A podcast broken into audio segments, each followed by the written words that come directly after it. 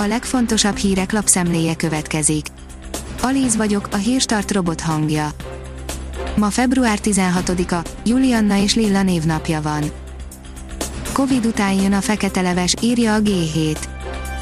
Elkerülhetetlennek tűnik, hogy egy évtizednyi rejtőzködés után, a Covid-válságot követően visszatérjen a fejlett világba az infláció, ráadásul valószínűleg tartósan. Operatív törzs, a második negatív eredményig fennáll a karantén, írja a Demokrata. A külföldről hazatérőknek továbbra is karanténba kell vonulniuk, emlékeztetett Kis Robert.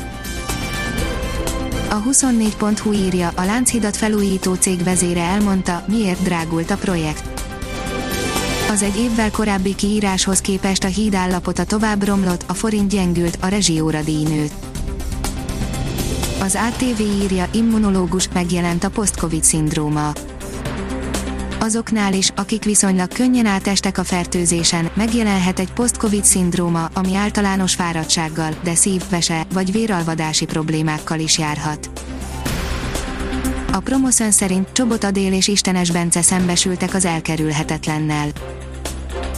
Csobot Adél és Istenes Bence, Gyurica Dóra és Rácz és még sokan mások fognak megöregedni Friderikus Sándor műsorának második évadában.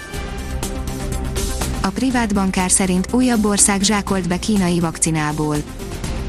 Ezúttal egy afrikai ország kapott belőle, az első szállítmány ingyenes, Magyarországra ma érkezett egy több mint félmilliós rakomány a koronavírus elleni kínai oltóanyagból. A 444.hu írja, álnéven írt Index cikk utalt először arra, amivel Rogán végül előállt felesége földügyében. Szeredi Dani írt cikket az Indexen arról, hogy a földhivatalban még nem látszik a földvásárlás, ilyen munkatárs alapnál nincs, a főszerkesztő pedig elmondta, a valódi szerző nem akarja felfedni magát. Ez új csodaszer lehet az új koronavírus ellen is, már tesztelik a gyakorlatban, írja a pénzcentrum. A baktériumokat a szövetből 99,9%-ban megsemmisíteni képes technológiát fejlesztett ki egy francia vállalat. A 168.hu írja, már csak a Klubrádió van versenyben a 92,9-es frekvenciáért. A kormány közeli LBK média szolgáltató 2020 Kft. is visszavonta jogorvoslatát a pályázatból való kizárása miatt, ezért az NMHH folytatja a frekvencia pályáztatását. Már meg is érkezett Magyarországra a kínai vakcina a házi orvosoknak fogják kiküldeni, írja az M4. Közel 103 ezer adag Pfizer vakcina érkezik a héten az országba, és már megjött a kínai oltóanyag is, de ezt még vizsgálja az NNK, mielőtt elkezdenék beadni.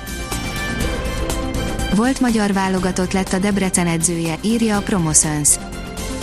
Huszti Szabolcs és Toldi Gábor irányítja mostantól az MB2-es Debrecen csapatát. A kiderül szerint hosszabb időre búcsúzunk az igazi téltől. Intenzív enyhülés veszi kezdetét, északkeletre érkezik legkésőbb a változás, de a hétvégén már ott is jelentősen magasabb hőmérsékletre kell számítani a jelenleginél, a jövő hét végig a tavaszias időjárás jegyében telhet. A Hírstart friss lapszemléjét hallotta.